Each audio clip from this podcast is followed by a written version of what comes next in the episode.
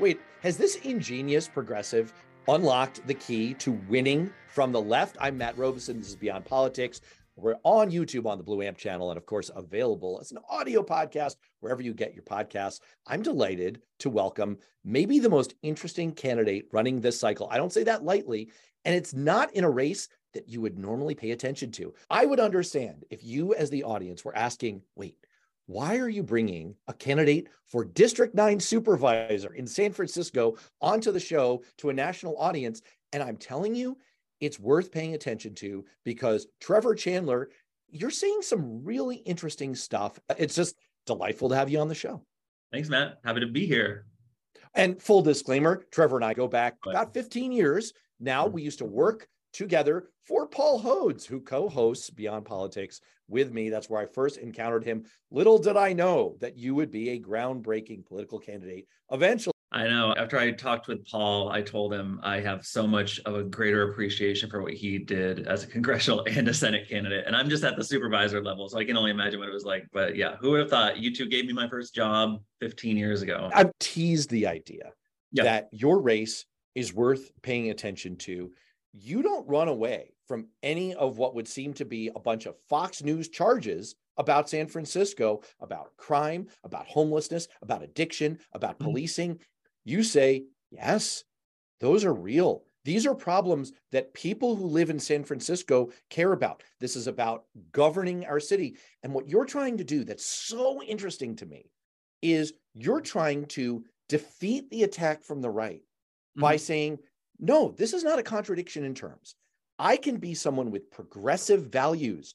By the way, not to call you out, we're not into identity politics here, but I'm a gay man who is marrying a black. oh no! Oh, how would people ever know? Yeah, the HRC logo in the background didn't right. give it away. So you're right. You worked for the Human Rights Campaign, so you are an unabashed progressive yeah. who is putting front and center.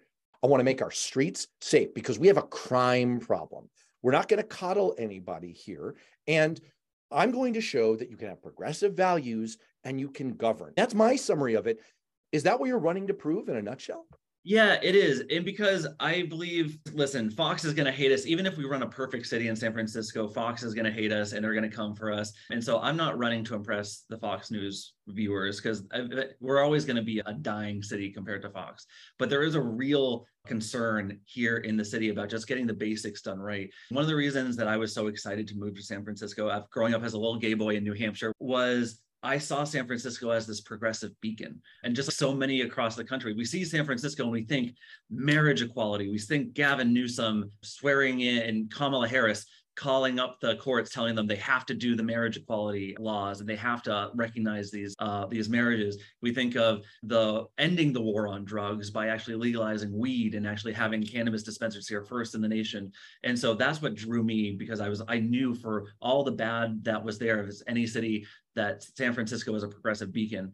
And living here for the last six years and then obviously exacerbated or last seven eight years and then exacerbated by COVID, we see a lot of just real problems that all these other cities are dealing with too. And if we're going to maintain our status as a progressive beacon and showing that progressives can actually govern, we need to get the basics right so we can be a progressive beacon. It's like the Pete Buttigieg end of things. I know it's like you have to, it's not the sexiest thing in the world, but by being a progressive city that is responsive and fills the potholes and gets people into housing and has a bureaucracy that actually works and a government that works for the people instead of itself, these are the unsexy things that San Francisco is looking for. We all we pay good amount of taxes here in San Francisco, and there's no one I've talked to who has said we want to cut taxes or we want we think we're overtaxed or blah blah blah.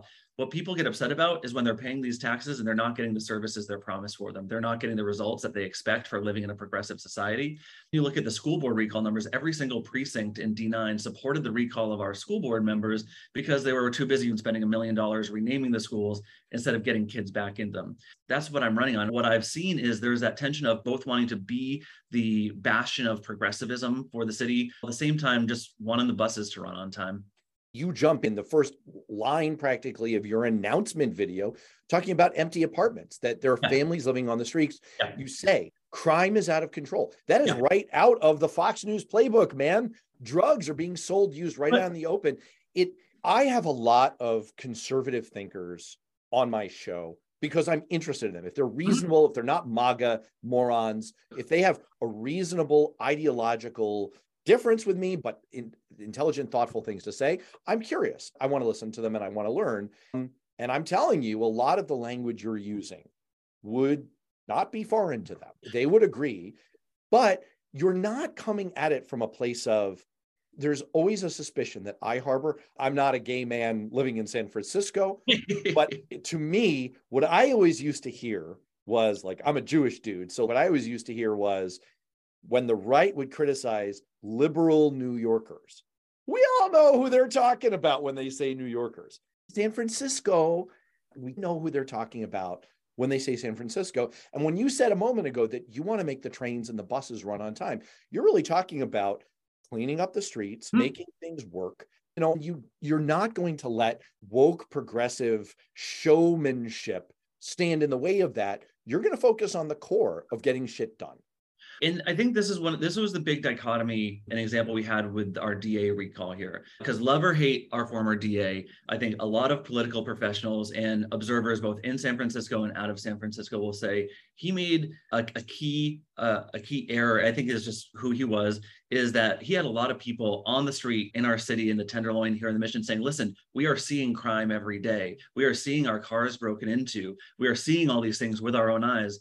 And what he would do, he would just point to a graph and say, but the numbers are going down. This is what the numbers say. So what you're seeing in front of you isn't real. What are you going to believe? Me yeah, so or your lion eyes? Yeah, exactly. Yeah, and that so, always works in politics, by the way. I know, right? And there's a lot of discourse around what the numbers were like. I personally think because of our a lot of our failing systems, people aren't reporting as many of the crimes that they're actually experiencing anymore. Because I had my car broken into six months ago or so. I called 911, I report it, I get a call 12 hours later saying, Hey, are you still where your car was? And can we come look at it? And there's a lot of people who have had their cars broken in multiple times, had those same experiences. So I think there's a lot of people who have just given up on actually reporting crimes. But regardless of all of that, there there's there was an incentive for folks to say no it's not as bad as it is and he eventually got recalled.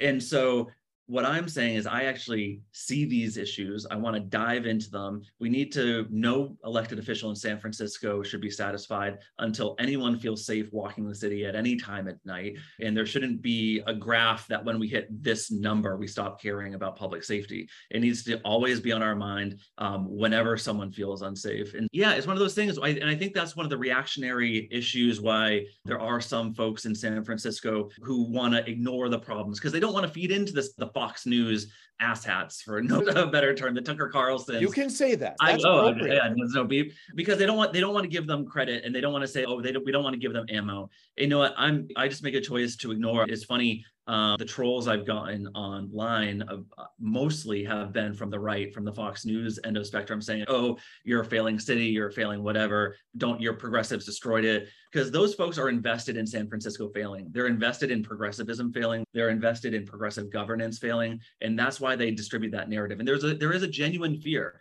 of okay, if we actually admit there are, there is a problem, are we are we giving them more ammo to shit on us?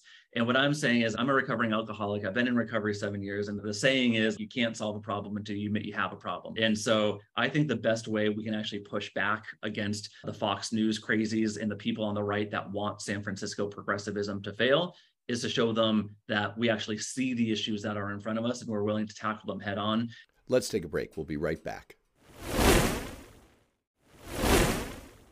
One of the things that we've lost in the move toward an absolutism and all or nothing tribal brand of politics that we're living through right now, we've lost the ability to perform political jujitsu.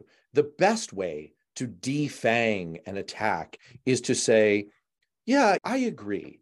And that's why I want to do this. It's to redirect and reframe and to offer something with your agenda attached to it. And it's what, you know, the best what political insiders will tell you is read the book Hardball by Chris Matthews. I know mm-hmm. he got into trouble on his show later, but when we hired you, I may have even said this to you. I Maybe. always say to young politicos, read Hardball. It's the mm-hmm. best practical guide to doing politics that exists. And one of the chapters is called Always Concede on Principle, meaning You don't have to fight the principle of something simply because you need to oppose where the other side is coming from. Right. And yet, Democrats and particularly progressives, our dear progressive friends on the further left than I am, we love you. You are our friends. We do. You're I'm one of them. Yes. I am one of them. You're my man. You're my dude. You're my, compared you're to you, bro. I'm probably like a I'm probably a Marxist communist. And that's sure. the thing. A moderate, a moderate in San Francisco is a communist anywhere else. A progressive in San Francisco, you can only imagine. It's all relative. But progressives, the, whole Democratic Party, we fall into this always concede on principle trap mm. over and over again. So the right decides in their lab of evil, they decide to concoct this, ooh, let's fight critical race theory. It's scary and it has the word race in it, double bonus. Mm-hmm. And mm-hmm. then for some fakakta reason, progressives feel like, no, we need to explain to you, we must lecture you on why critical race theory, first of all, we have to explain what it is. And then about 20 minutes later, we must tell you why it's good. And by the time you've woken up from your nap, we will have right. bludgeoned you into agreeing with us.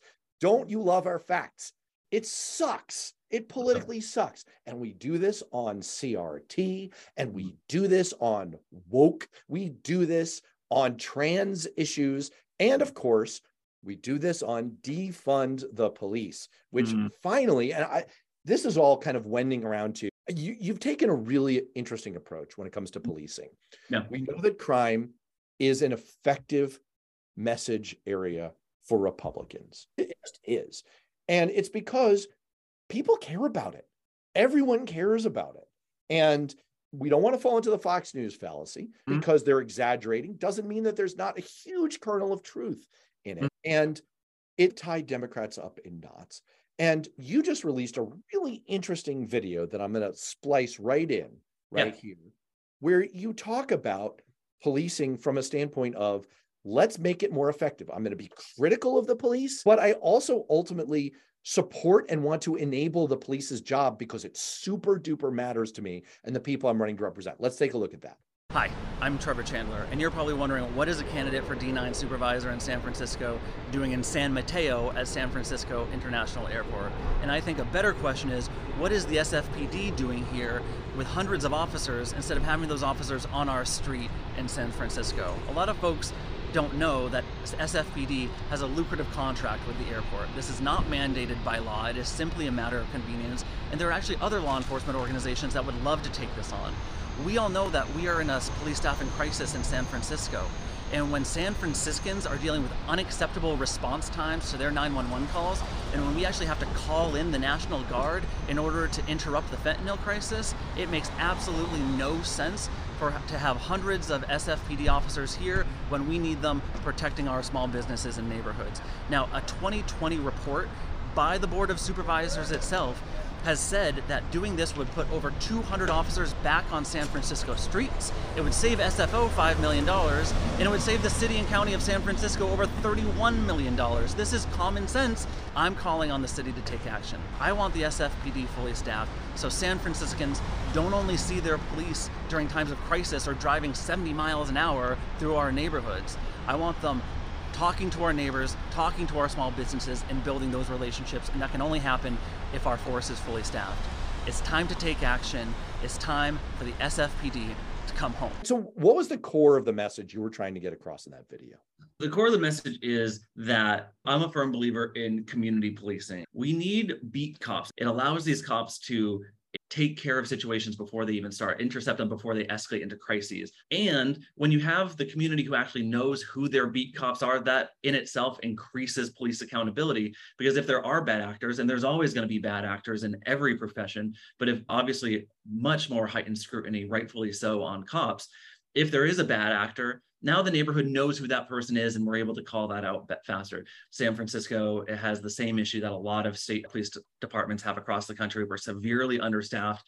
Do i support a fully staffed police department? Absolutely but that does not mean that i give them a blank check. Again it's about common sense. I joke that i'm going to try to win everyone's vote by pissing everyone off which is by using common sense and going after some of these sacred cows it's bound i'm bound to say something to someone that they're going to disagree with what you're going to get with me is someone you're probably going to agree with 90% of the time and those other 10% you at least know where i'm coming from and i'm not going to bullshit you about it What resonates with me is I have a deep, passionate belief in incremental progress.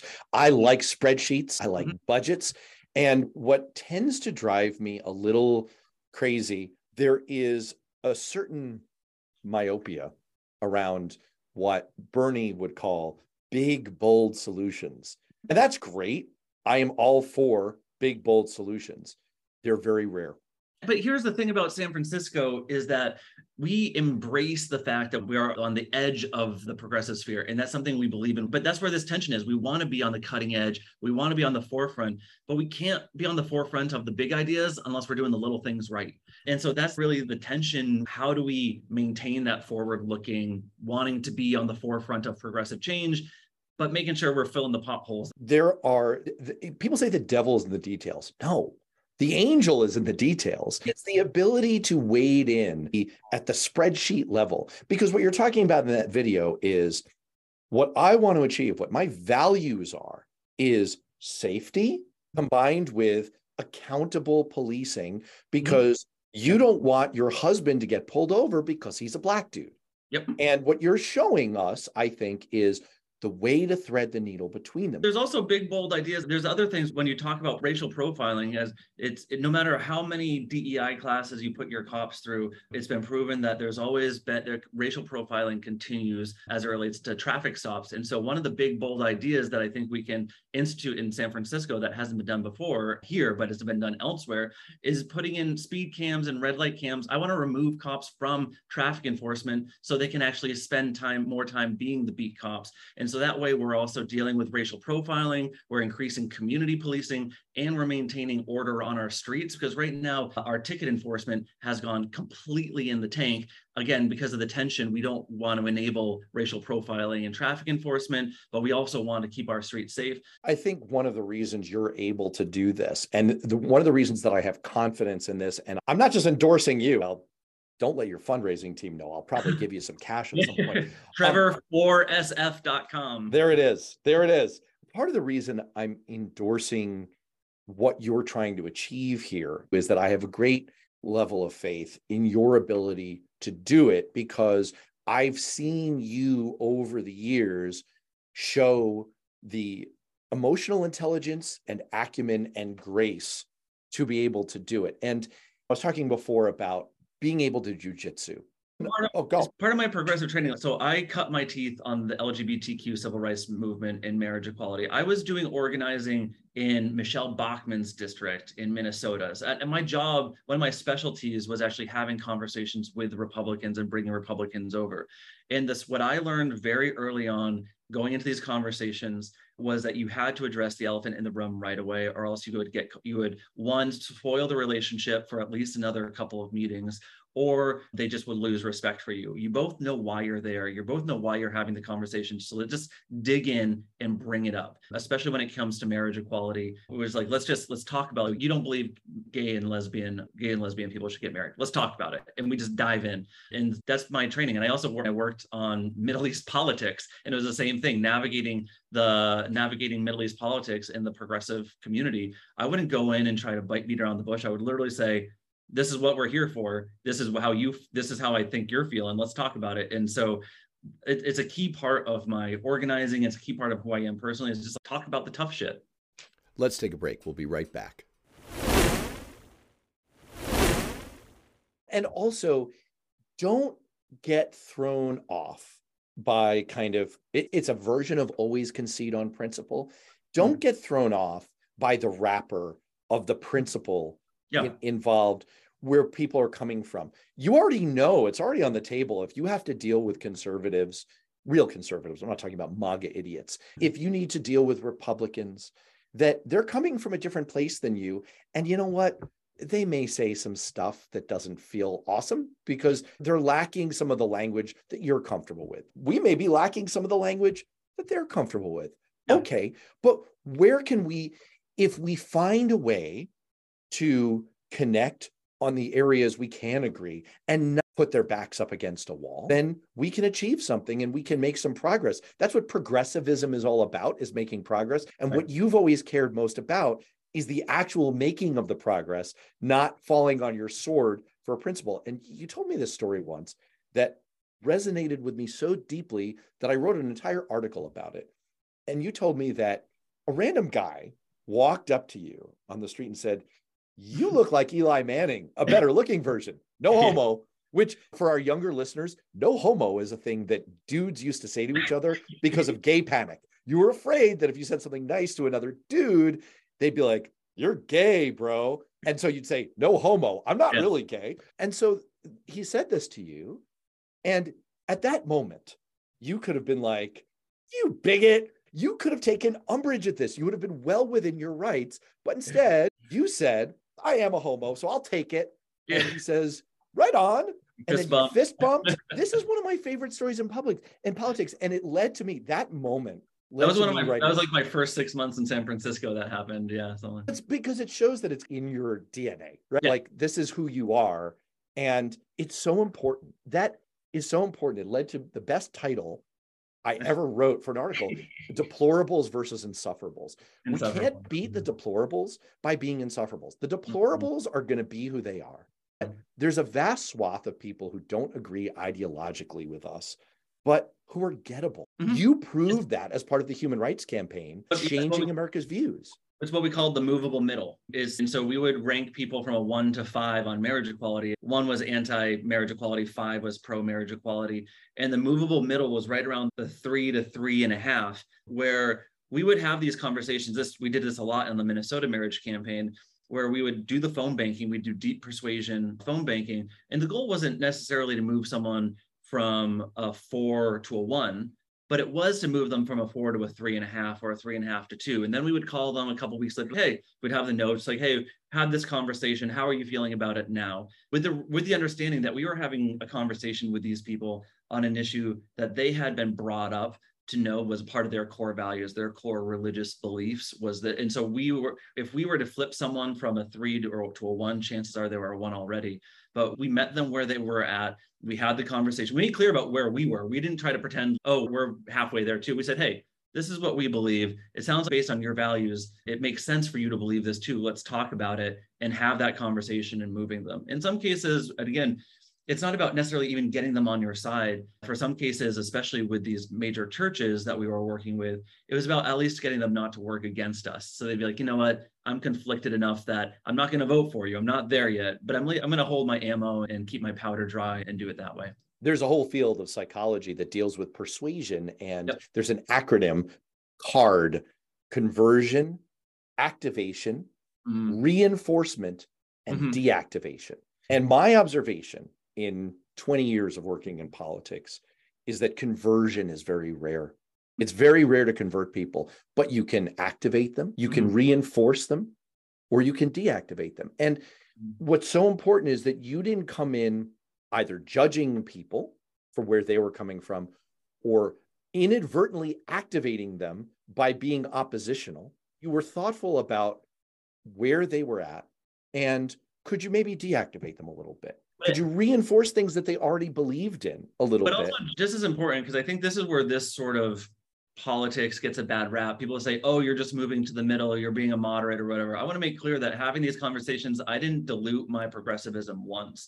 I did not tone down my values. I did not tone down my progressivism. I didn't move, I didn't personally move to the moderate middle in order to have these moderate middle conversations. I am a hardcore progressive. And all of these conversations I walked into, I go into it hardcore pro- progressive and I leave hardcore progressive. But that doesn't mean I can't have a conversation with someone in that movable middle without diluting my values while also coming from their perspective and trying to move them along. I remember very clearly a conversation that you and I had about 15 years ago when America was in a very different place. And polling mm-hmm. said that about two thirds of Americans opposed marriage equality, only mm-hmm. one third supported it. And I said, look, as a practical matter, I support civil unions mm-hmm. because I think it's an interim step that will help get people used to the concept of same sex couples of enjoying equal rights. And right. then we can move to marriage later. And look, Sasha Issenberg former guest on the show, points out that there were people in the room who said, we can't accept that. We have mm-hmm. to find a way to get mm-hmm. all the way, and America can get there. We can do this. You were about eight years ahead of your time. You were about eight years ahead of the Supreme Court. A visionary. Were, I'm a vision, I can be. I can put visionary on my resume. And you were right. You were right about that. And very few people saw it. So you never gave an inch on that kind of thing. But look, just to bring this all full circle, yeah. I think that if you're a progressive and you're listening to this and you're like, wait, did Matt just shit on progressives a little bit? I'm really not. This is like a teasing, the kind of teasing you give your sibling that is within the family. And for moderates, and I consider myself one, what I'm willing to say is I think we all share, we're all part of the Democratic Party because we share core values. And what Trevor is trying to lay out is a roadmap toward how do we make those values real by being thoughtful and practical and doing the that hand-to-hand combat politics that it really takes to be effective. That's the thing that really matters is being effective at the end of the day. So i just i think what you're laying out is really interesting. Thanks. And like i said i'm not working to win over the fox news viewer at all. They're gonna they're gonna shit on san francisco until the end of time. What i'm trying to do is make us earn the title of san francisco progressive. There used it used to be the pre-Fox and early Fox, and everyone would try to make fun of us by calling us San Francisco liberals. And it was something we put on T-shirts. The, the Democratic Party in San Francisco would say, "Damn, I'm a San Francisco liberal." We had the buttons and Nancy Pelosi's face on it and everything. And we were like, they were coming at us for being San Francisco liberals, and we were telling them, "Hell yeah, we are. Let me show you how to do it." What I want to bring us back to is so everyone feels proud to say San Francisco progressive on their t shirt. Right now, we're not there because folks will feel embarrassed. I want to reclaim that. I want to say damn, I'm a San Francisco progressive. Damn, this is how we do things in a progressive society. This is how we treat people with care and compassion, and how we make sure that people get the resources we need rather than a failed war on drugs, making sure that we're actually getting people the care they need instead of just letting them die slower on the street. I want to reclaim that so we can go back to those places where we're printing off t shirts that say San, Fran- San Francisco progressive on them. And I think we can do it. It's going to be tough. We've got 18 months until November 2024. We have ranked choice voting, so there's no primary. We're going all the way to the end. And so, yes, Trevor4SF.com. Uh, That's the number four SF.com. Awesome. Hey, best of luck in everything you're doing, and we'll check back in to see how it's going.